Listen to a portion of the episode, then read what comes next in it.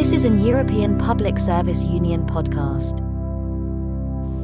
Hello and welcome everyone. This is another edition of EPSU podcast. My name is Bojan Stanislavski and I will be your host. Today with me is the usual co-host of the show, Pablo Sanchez, the media officer of EPSU. Hello, Pablo. Hello again. And uh, the newcomer uh, on our show, Tuscany Bell. Tuscany, uh, what is your position in EPSU? Hi, yes. So I'm um, policy coordinator for social services and youth. Um, in terms of social services, we focus mainly on long term care and early childhood education and care. Right, thank you. And now to our special guest, Emma Dowling. Emma Dowling is a professor, assistant professor in the University of Vienna in Austria. She's also uh, the author of the book, which is going to be. Uh, central to our discussion today. Uh, hello, Emma. Welcome to the show, and thank you for taking time to be with us today. Hi there. Thanks for having me. Right. So we invited you uh, because the question of care, social care, and uh, everything which surfaced as a major problem during the two years of the pandemic uh, is now a central uh, thing, a central issue, uh, not only in the public sphere in general throughout Europe, but also is one of the main focuses of the labor movement and also has been in focus of EPSU, the European Public Service Union. And uh, you are also an author of a book which uh, recently came out.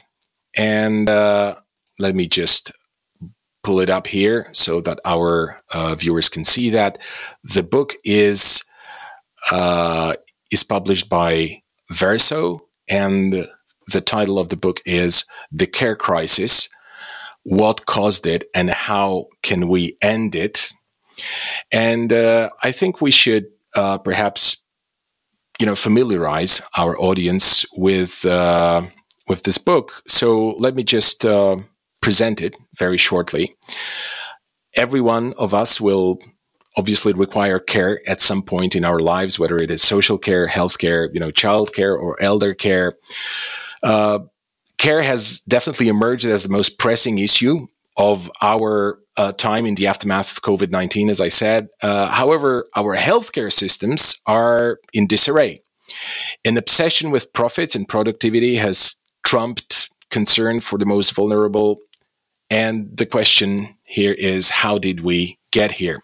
In an era of economic uncertainty, lower birth rates, and increased life expectancy uh, meant that a larger population, a larger proportion of the population is of retirement age than ever before as a result of an increasing number of people uh, require care. Nonetheless, despite the demand, public services are being cut and sold off. Those in the greatest need are left to fend for themselves. And um, in this groundbreaking, I would say, book, uh, Emma explores the uh, explores the nature of, of care in the modern world from self-care uh, kind of mantras and, and what they reveal about our anxieties to uh, the state of social care, uh, social care system. The book the Care Crisis investigates how profit and care are pitted against one another, exposing the consequences of financialization and austerity. Uh, she also documents uh, the current experiments in, in short term solutions. So, uh, Emma, I'd like to begin by a very general question about, uh, yeah, why and how of this. So, as you said in uh, your introductory remarks already, everyone needs care at some point in their life, and many people also provide care. So, care is something that touches everyone's lives, but it's also not really something that people want to spend much time talking or thinking about. Although, obviously, since the pandemic, it's uh, an issue that's become much more at the front, forefront of people's minds. But actually, when I began working on the book, which was around 2016, what I wanted to do is make the visible a growing care crisis that was affecting more and more people. Now, the context of the book is Britain after the global financial crisis of 2008 in the context of the austerity measures that were happening there. And so I, I set out really to speak to different people in caring roles, those caring for loved ones and feeling on their own, junior doctors on strike over the devaluation of their work, migrant domestic workers struggling for recognition, people working in care homes facing the effects of privatization but also social workers on the front lines of austerity, volunteers helping refugees and challenging who's cared for and who's not. And so, what I was really trying to do is to, sh- to show that even though a lot of the talk around care was about cuts and deficits and the lack of care, I wanted to challenge this kind of superficial idea that we live in a sort of careless society and wanted to show that people are actually caring all the time and they haven't stopped caring, but they're trying to do so under increasingly difficult conditions. And I wanted to make visible the realities of providing care and also receiving care. And I wanted to join up the dots between the paid uh, care work that takes place in professionalized context and also the unpaid care that takes place across our lives. And I really want to ask quite systematically then what does our economy look like from the uh, perspective of care. Now, also thinking back to this context of austerity, a lot of the um, a lot of the public debate was about economic crisis. So that really was also a way in for me to say, well, okay, economic crisis is often talked about in very abstract terms, GDP, uh, economic growth, but actually, if we zoom in on care, the whole issue of crisis takes a very different, uh, it looks very different. And so that's what I wanted to do. And I wanted to also show that there are attempts to solve this care crisis that's growing. But if we don't really understand what are the really structural causes, then these solutions are really just kind of short term fixes. And then, of course, when I finished the book, um, the care crisis couldn't really be ignored any longer because the pandemic um, hit and um, the realities of the situations that lots of people were facing were really brought brought to the fore. So, but you also asked me about the, the how of the book. I already said I set out to talk to different people. Um, I in, did interviews with people who uh, um, were doing the work of caring in different contexts. But I also looked at academic research on the topic of care, uh, government government reports, trade union and NGO reports, company reports, media articles, and tried to really weave together theory on the one hand with statistics and facts and figures about care and, and, and care work, but also the on the ground experiences that people are having. So through the interviews, I tried to also really um, say something about the nature and the status of care and link up these experiences with a structural analysis of the status of care on the whole in our in our economy and our society. Right. Well, I think that uh, it speaks a lot. Everything you said speaks a lot to what has been the focus of uh, many labor organizations, trade unions, particularly those that are uh, part of EPSU.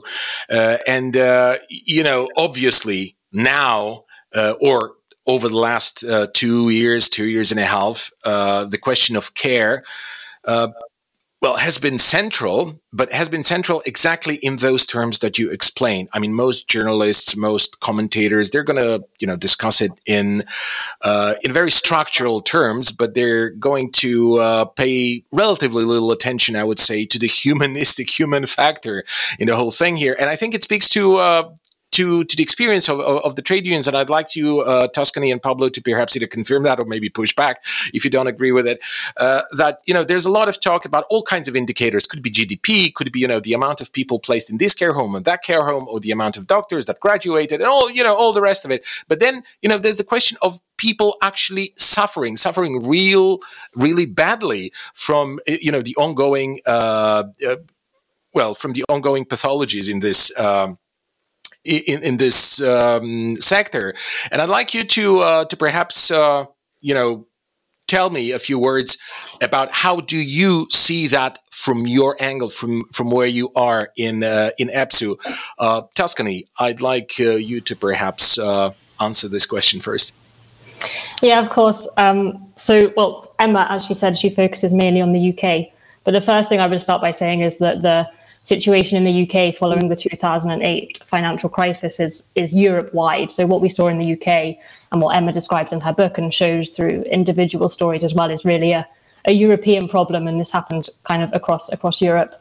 Um, I think the pandemic kind of changed the narrative slightly. So while you do still have this political level talking about the numbers and the qualifications and the GDP and all these things, I mean, the TV stories from care homes and you know the, the news that the people that people saw um, actually did bring a human aspect into it in, in some ways because you saw how many people were dying and you had you know like footage from care homes in Italy and Spain of you know people being taken out kind of by mass people that ha- had got COVID and they didn't have the, the PPE there or the infrastructure to care for them.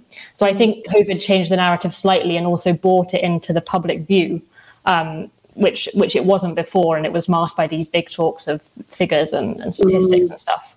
And I think that's a good thing that Emma's book does before the COVID is, as as you say, it has all the individual stories as well. So it's not just looking at the um, I don't know the theoretical side or the statistics side. It has the the stories of people and I mean, when it's put in this way, and also when we had COVID, it's something that everyone can relate to because, as you say, it, it, it's a mm. part of everyone's lives. Um, I would say the trade unions, we've been for a very long time trying to bring this um, into the public light. It's been obviously harder um, up until COVID.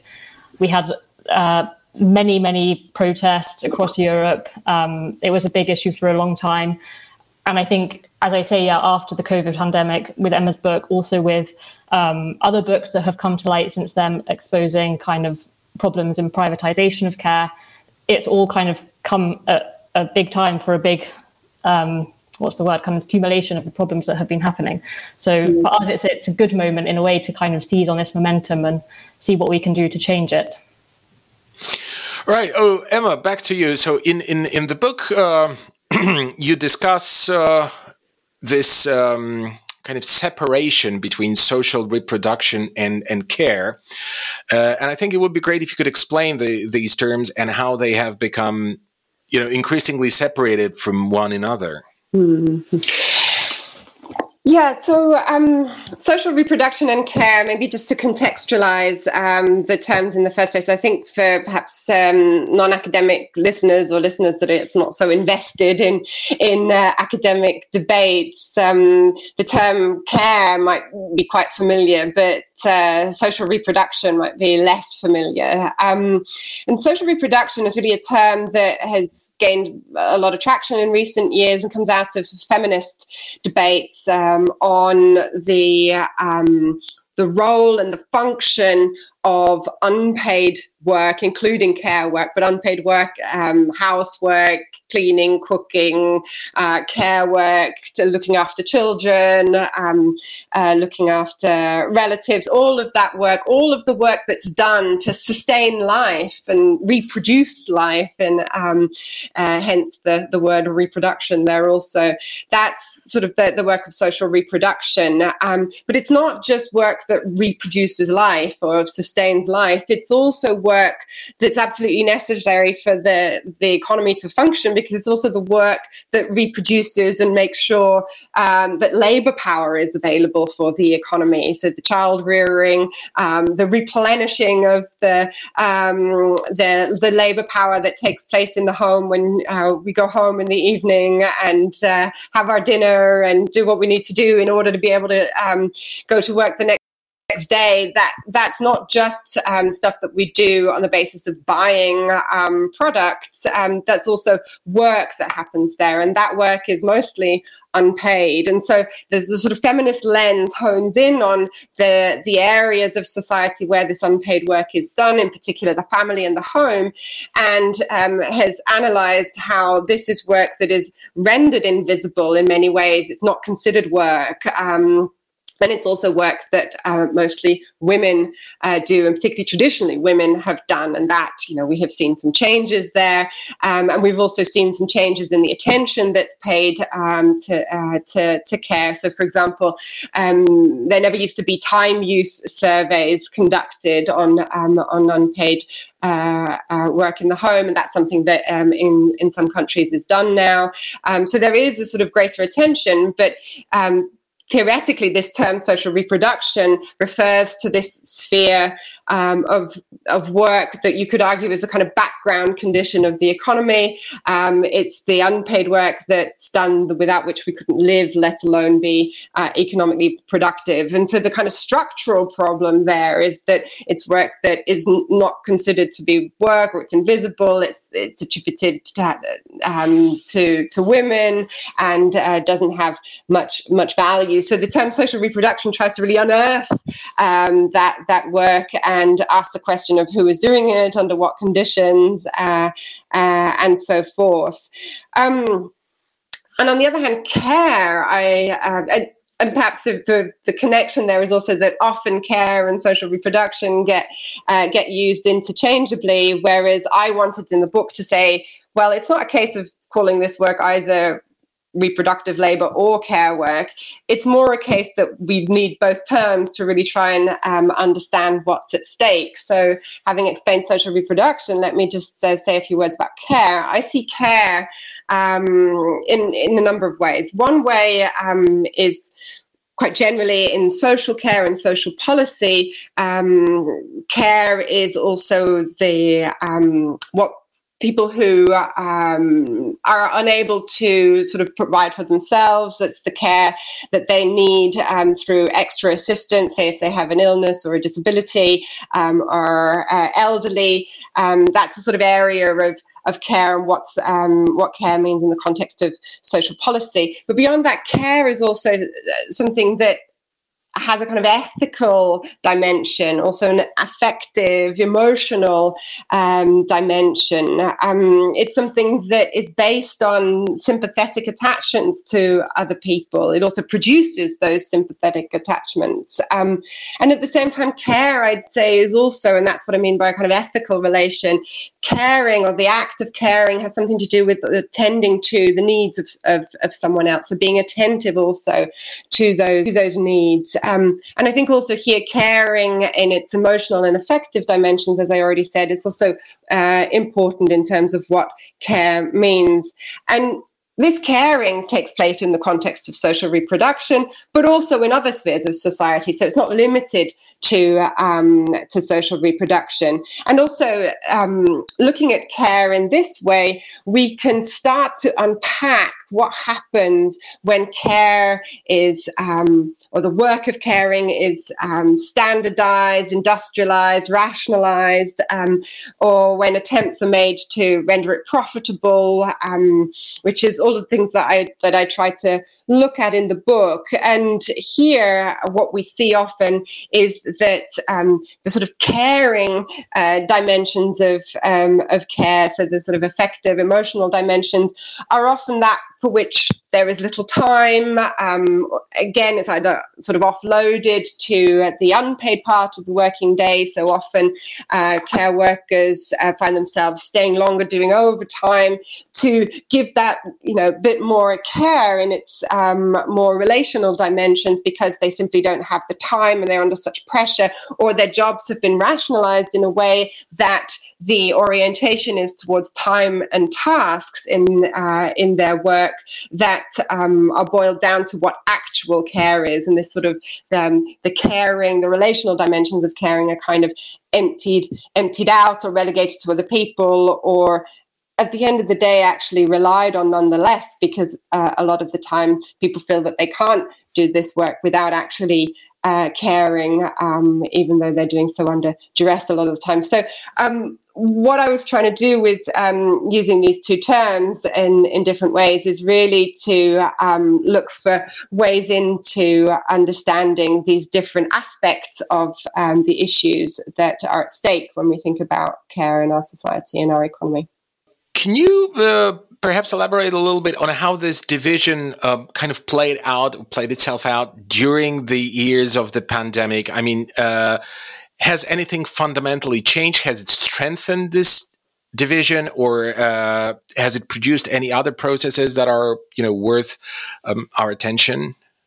So I think when it comes to the pandemic, we see a number of things, and one thing um, that I think it's important to bear in mind is that uh, when I say our economy or the economy, of course, I'm talking talking about a capitalist economy, and a capitalist economy that is um, premised on uh, keeping the cost of all of this work as low as possible and finding ways to keep uh, that cost as low uh, as possible. So whether that is relegating work uh, to the to the home and to the family, um, or whether that is relying on um, labour market vulnerability. So in the sense, uh, what I mean there is. Um, the ways that sort of structural discriminations within the labour market are used to um, pay uh, not pay very well uh, in in this sector.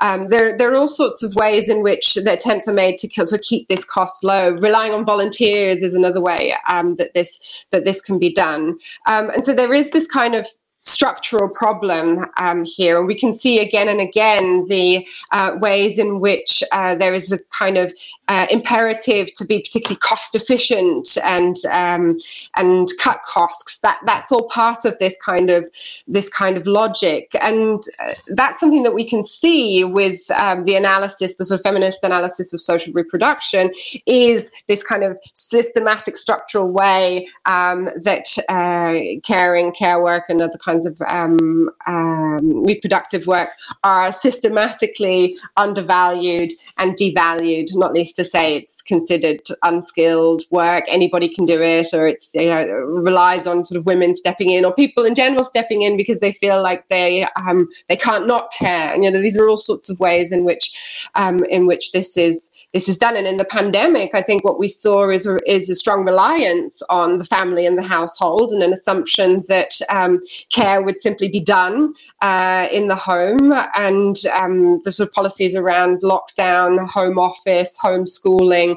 Um, there was very little attention uh, paid to the consequences of what that would mean also for um, people uh, who had childcare responsibilities and the ways in which there's lots of research that has shown that those who stepped in to do all of this work were mostly women in um, in the home. That's that's one aspect. The other aspect um, is uh, what we saw as a situation, and Tuscany already mentioned this, of um, the situation in care homes and also with with home care. And at the beginning, at least, there, there very little attention that was also attributed to these uh, sites and spheres where care work was being uh, was being done. And what was really shown was um, the lack of resources, uh, understaffing, uh, high stress levels, um, and when we say lack of resources, this is not just something about pay and um, and working conditions, but also in the context of the pandemic, of course, access to PPE um, and testing and these sorts of things. And and I think care homes in in many many countries um, there were high mortality rates in, in care homes. Um, and the question, of course, surfaced well, um, why was that the, the case? And why was it not possible to, to protect care homes?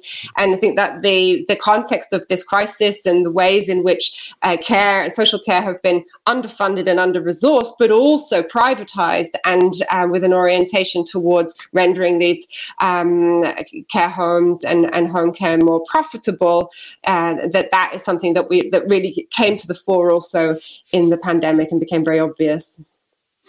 Right, and uh, you know, given everything you said here, I'd like to go to you, Tuscany, again to uh, perhaps uh, tell us, as a policy advisor, what kind of advices, what kind of policy can you design in in a situation uh, that you know Emma just described? I mean, everything seems to be uh, falling apart when it comes to care uh, or you know even if we use this split between reproduction and care, then I wonder how what kind of policy can uh, the unions develop in order to address all those structural, including those structural issues uh, that Emma mentioned here?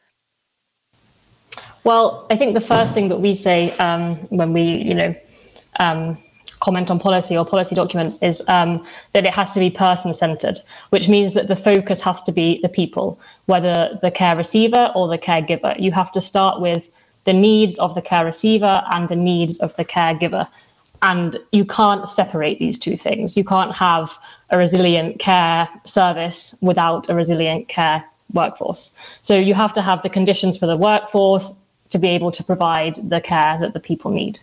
Um, and when you start with that as your as your focus or as your base, then you can step back from there and think, okay, how do we provide this to everyone? How do we make sure that it's universally um, accessible and affordable? Um, and what we say is that care should be integrated into public health systems and national social protection systems so that they can deliver to everyone.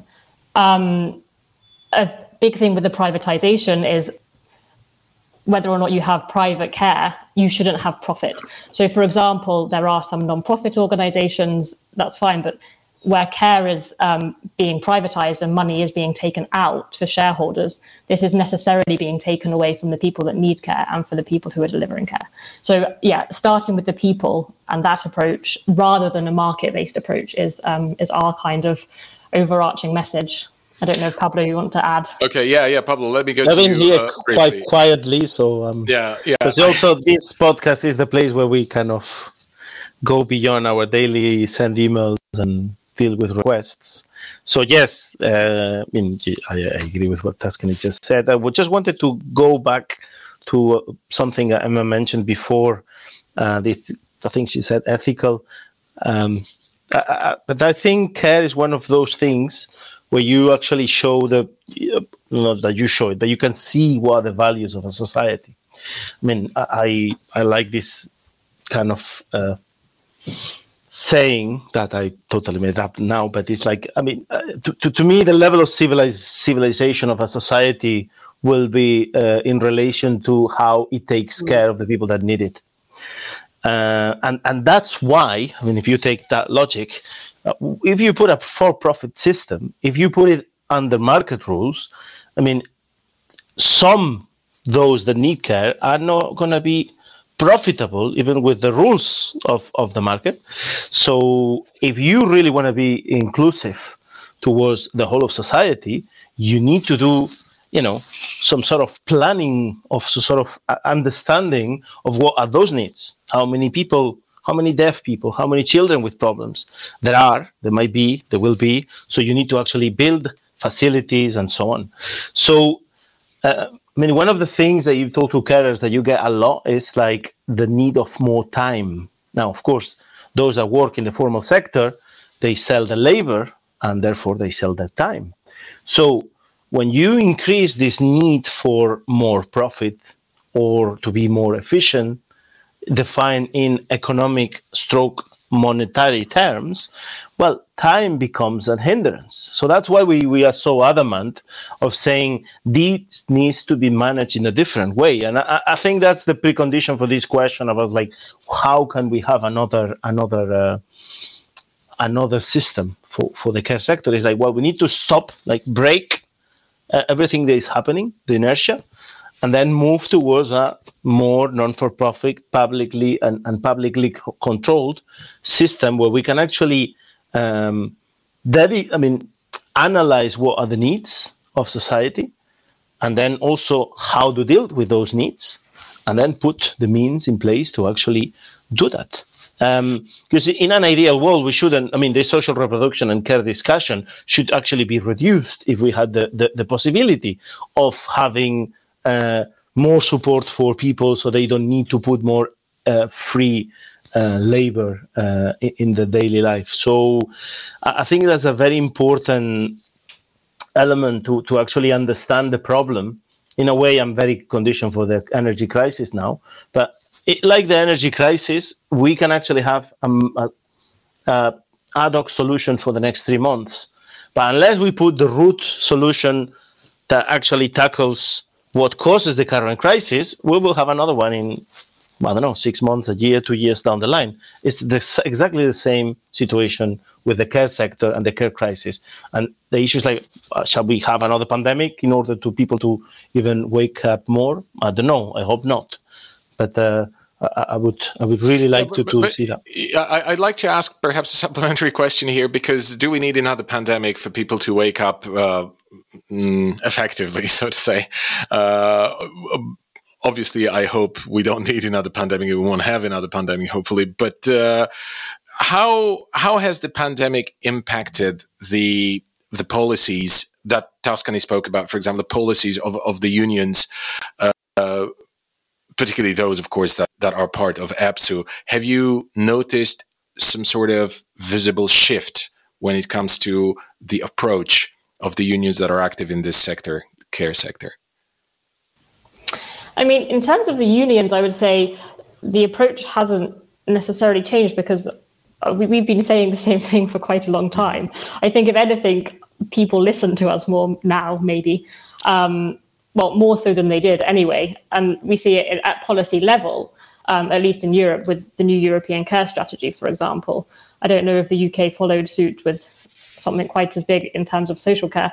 Um, no, but yeah, we have at least at European level the European care strategy, um, which is a kind of, I would say, the politicians maybe, or the well, policymakers at European level are, are waking up and kind of mm-hmm. understanding mm-hmm. a bit more.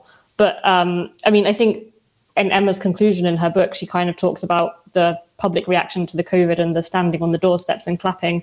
And I think that was a moment of people waking up. But going back to do we need another pandemic? I think people may already be starting to forget because unfortunately we're going through a time of so many crises that it seems like every day the news is blown up with something else really big and so this gets pushed back.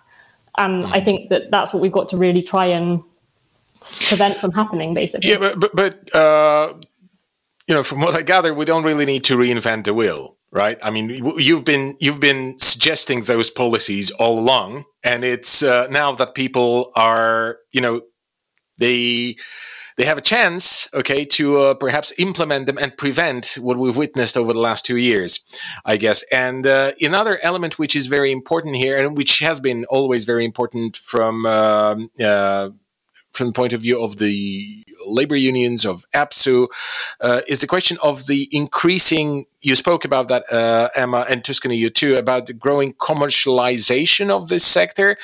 And uh, I think in your book, uh, you mention, uh, you describe it as financialization. So uh, there are problems, obviously, and there are those quick, short term, one off uh, kind of care fixes uh, that do not address really the underlying issues or provide long-term solutions but uh, on the contrary they might actually be deepening those problems mm. uh, and uh, by you know increasing commercialization financialization uh, can you uh, give us a few examples maybe so that you know mm. we're uh, so that the, the, the listeners can um, can get a better sense of well, how exactly is this happening Sure. Um, I mean, I think the first thing to say here is um, just to recap on the point that um, one of the issues with commercialization is that it is it is actually quite difficult to render care profitable unless you're offering it as a luxury um, as a luxury good which uh, you know at, at, a high cost which only very few people can afford so that's kind of the first problem and the first issue why it, we require a public system is that you know, care is something that everybody needs. So you can't actually um, offer it uh, on the basis of this kind of market logic.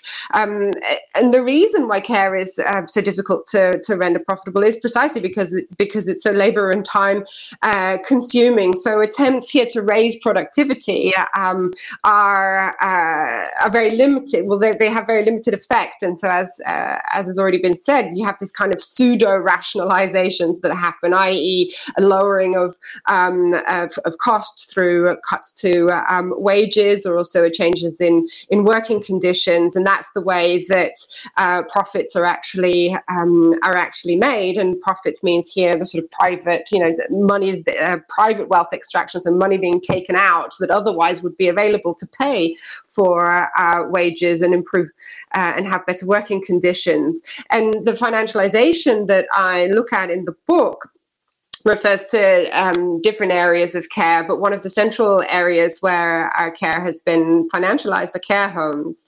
And um, an issue here is, uh, on the one hand, we can talk about the problems of commercialization in, in general, but the issue here is also that there are very inappropriate business models being applied through the entry of um, private equity companies into the sector who um, who buy up care care homes through um, so-called leverage buyouts. So using so borrowing money to buy up the, these care homes, but then loading the care homes that are bought with that debt, meaning that those care homes then have to be restructured in order to um, be profitable for not only for shareholders but also so that these debts can be repaid with with interest. Um, and here, therefore, there is a necessity to make quite a lot of money um, in these care homes in order to service that kind of business model. In addition, of course, um, with the uh, real estate. Um,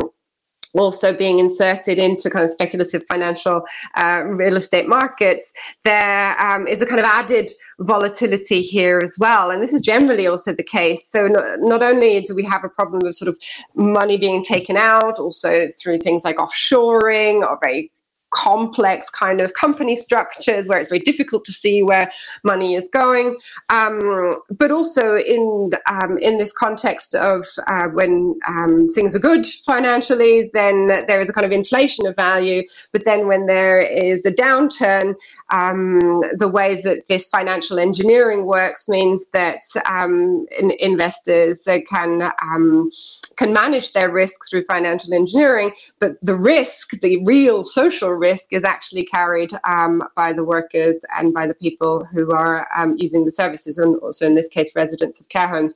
So we've also seen in, in recent years in, in the UK, for example, that um, care homes have um, have, have gone bust. You know, they had to close down because these these models are just uh, entirely inappropriate, and um, they don't work, and they are also taking money out of um, uh, of uh, the, the system, money that is very much needed in order to um, provide adequate care and make sure that the, the people who are providing that care are also remunerated properly and have uh, good good working conditions. So um, this is really a, a problem because there has for a long time now been this very dominant narrative that uh, marketization is something that fuels innovation, it makes things more cost efficient, and is generally a good thing. And I think we are amassing evidence to the contrary.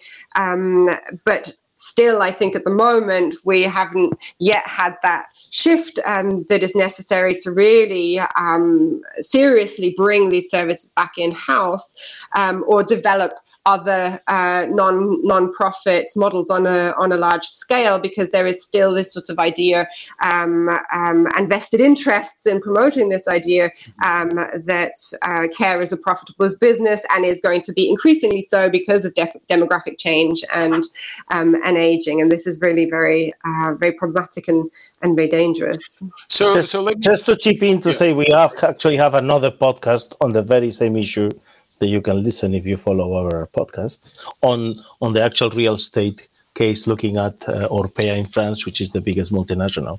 Mm. Sorry for this advertising uh, uh, spot here of ourselves. right, we're gonna we're gonna put but, uh, a link uh, to that uh, episode in the description of this podcast.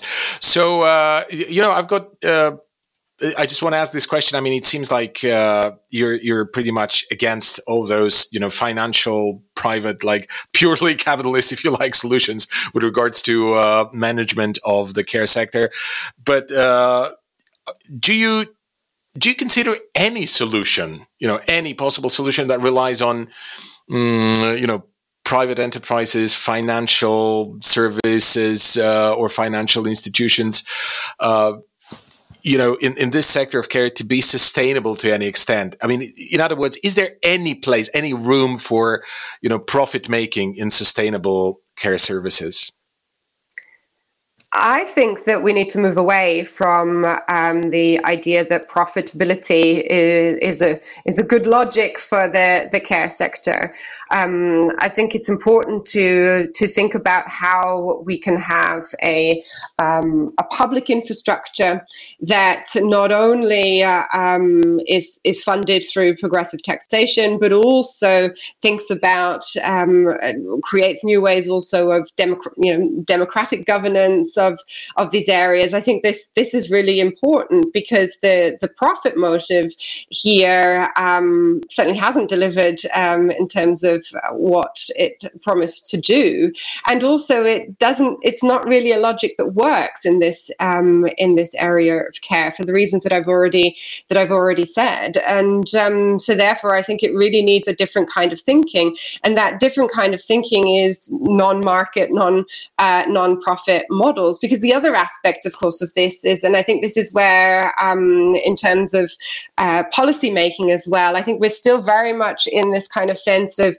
um, we need also to have a, a care infrastructure um, that is paid for through the um, productive activity of, of everybody and through um, putting more and more people into into waged work. So a lot of policy is orientated also to um, improving and um, growing female labour market participation, for example. But I think what Pablo was saying earlier is that cutting into um, into this and thinking about starting from need um, is a very different uh, different way of thinking about these things, and certainly uh, economic models that are not orientated, uh, therefore, to um, sort of maximizing uh, profitability and productivity, but thinking more in terms of uh, what are the needs, what is uh, what are good working conditions, and what is good and adequate care, um, as something that we as a society uh, should be able to provide. I think these are uh, questions that should be at the forefront. Sure. And uh, can you tell me uh, what is, in uh, your view, the uh, reception of this of these sort of policies in the public opinion? I mean, you just wrote a book about it, and you know, many people have been you know trying to make that point not least you know pablo and tuscany and and you know the uh, uh, affiliate organizations in their respective countries. Uh, i wonder whether it's uh, whether there is really any debate about that. I mean is there really any doubts in the society in the public opinion about you know the question of of uh, of what you of what we were discussing here you know private profit versus you know care and and public services and the kind of impossibility of sort of uh, having both uh, that is quality care and and, and private uh, profit so uh, is it really only this kind of you know one percent standing in the way of this, or is it? Uh, are there any other factors? And I'd like you to uh, uh, to tell us what you think about that. And I'd like to invite afterwards Pablo and Tuscany to also comment on it from the point of view of, uh, well, people uh, in the labor movement, and the institutional labor movement. I mean, I would say that there are lots of people, um, and there is certainly a public debate about the need for uh, something different. Um, and that I, I also think that in the context of the pandemic, we saw that um, there was definitely a debate and, uh, uh, and, and a, a, different view also about the role of public services and also the role of the state. And um, there is certainly has been a, a shift here, um, I think, in, in attention. Um, and perhaps also in, in public opinion. And I think for many people, um, it, it's quite self-evident that that um, we need public uh, public services that are for everyone, regardless of uh, their background and regardless of their um, uh, their income and their wealth, and that that's something that uh, a, a, civilized society uh, requires, and that that's also um, can be uh, funded and and and can be done. I think so. I do I do think there are many people that that that think in that way, and the pandemic has kind of heightened that. And for example, here in Austria, um, there are a, a number of um, uh, of, of, federal countries or the federal level, where if um, care homes and care services are in any way receiving public funds, then they have to be non-profit. Um, and and so I think. It, actually these ideas are not that far away um, in many instances from from some of the um, realities on the ground. Another thing I think that is also important here is um, that if we are serious also about the need for change in light of climate change, then we also need a what I would call a kind of transition infrastructure. Right? We need um, a good, solid public infrastructures um, uh, that provide for people in ways that they are actually able to participate um, in what needs to be done in order to, to uh, deal with climate change. So I'm thinking here also that um, if people uh, have to uh, change jobs because they work in sectors that, that need to change, these sorts of things, like to actually um, have uh, uh, provide for people in ways that they can actually um, get involved and get on board with what needs to happen in terms of climate change, then this is the direction that we need to go in. Right, Pablo, I saw you raise your Yeah, it just perhaps to clarify, I think it's been like around in, in this half an hour so far. But I mean, if there was no public money in the care sector, there'll be no capacity of making profit. This is a transfer from pu- uh, pension systems, public money into the care system, because uh, as uh, Emma was saying, I mean, either AXA a luxury product, and then there'll be a very small number of the population, or it is a transfer from different countries, different pension systems, mm-hmm. and so on. But it's from either savings of people, of workers, of self-employed, to their pension, i.e., how they're taking care uh, when they're old, or directly uh, public subsidies.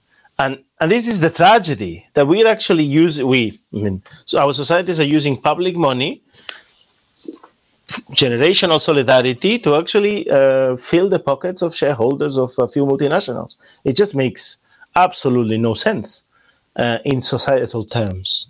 So I don't know if the public opinion is, is is changing, but there is a very good case of saying, okay, how how money? I mean, we see it with Orpea lately. I mean, the shares are collapsing because of a scandal that happened in France because of a book and uh, now it's being bought by BlackRock because it's so cheap, and they know that the the population is. I mean, you know, I don't have the figure in, in, in uh, like in my mind, but there is a huge increase in the next 20, 30 years. So we're going to need more elderly care. So this is a profitable investment. So now BlackRock sees this multinational who has facilities apart from the real estate uh, business. So they are buying in. And now the question of society is to think: Do we want BlackRock or this kind of this kind of private investment funds to take care of the elderly of our society?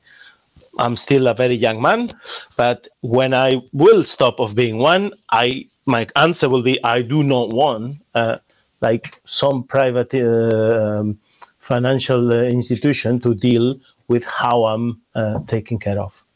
So I think that's the case that we need to really keep making us. Right, right. I think it's a very good point. Thank you, uh, Pablo. And uh, you know, for the end of our program, I'd like to uh, us to discuss for a bit about another aspect that is described in your book, Emma, which is there's uh, you know there's a lot of talk about uh, gender, race, you know, class dimensions of care. Uh, and you know, you already mentioned that the stereotypical role of women, uh, stereotypical role of women in uh, in our societies, uh, and uh, also there's the question of migrant workers and stereotypes linked to to to their presence, and you know, I, I, think it makes sense for us to discuss perhaps the connection between between low pay and the undervaluing of care, uh, but also kind of you know broken through the prism of all those problems that uh, you know I just mentioned here, which are described in your book. Like, how do all those things collide, so to say? In a sense, you know, the question of race and gender, uh, and all kinds of you know bigotry, if you like, and and and the question, the central question of our discussion today.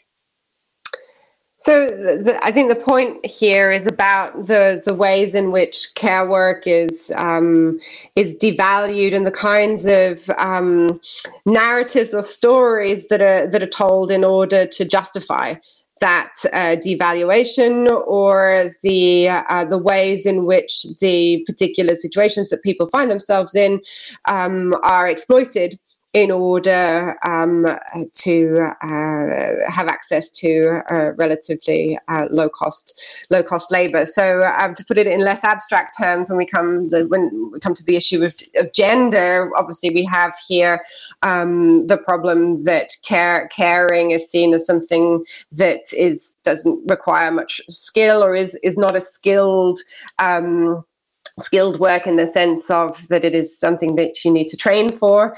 Um, that is, uh, unless of course you come to the more complex, more medicalized, professionalized aspects of, of nursing. You know, I think there's also um, within within professionalized uh, care work itself, there are also kind of differences um, uh, as well. But I think generally there's the issues that women are considered to be um, more more caring, or they're there, they'll they'll do this work anyway, or it's low, it's it it isn't particularly skilled. Anybody can do it. When women do it in particular, there's that aspect, um, or there's kinds of other sorts of ideologies of of caring that are um, at play. So wh- whether that's um, things like uh, it, it's not really work, so um, it's something that volunteers uh, could do.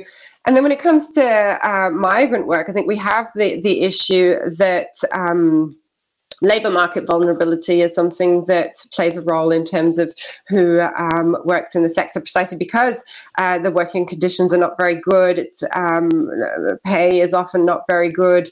That uh, people who are uh, unable to get work in other sectors or um, are, are, are, people who then uh, find work in the in the care sector, and and so that's also part of the uh, uh, part of the issue that there is also so for example here in um, in Austria as well there are care workers who um, who live in uh, neighboring countries in um, Eastern European countries who who work here, and that is sort of relying on the fact that um, in the countries where they uh, where people are coming from, where care workers are coming from, they don't uh, otherwise would not earn very good wages, and then therefore um, they um, look for work elsewhere. So I think these are kind of structural dynamics that are um, are at play there that then leads to the to these problems that care work is uh, devalued and that certain people end up doing um, doing care. So it's not something that's considered to be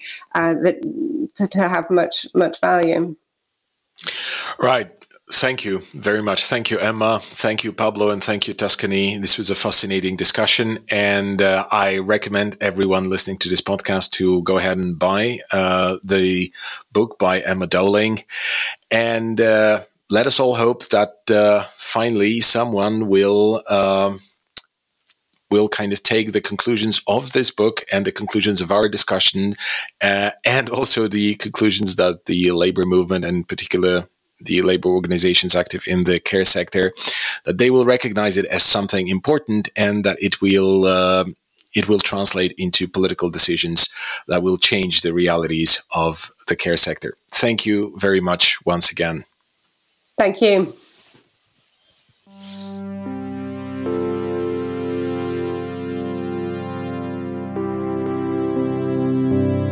This is an European Public Service Union podcast.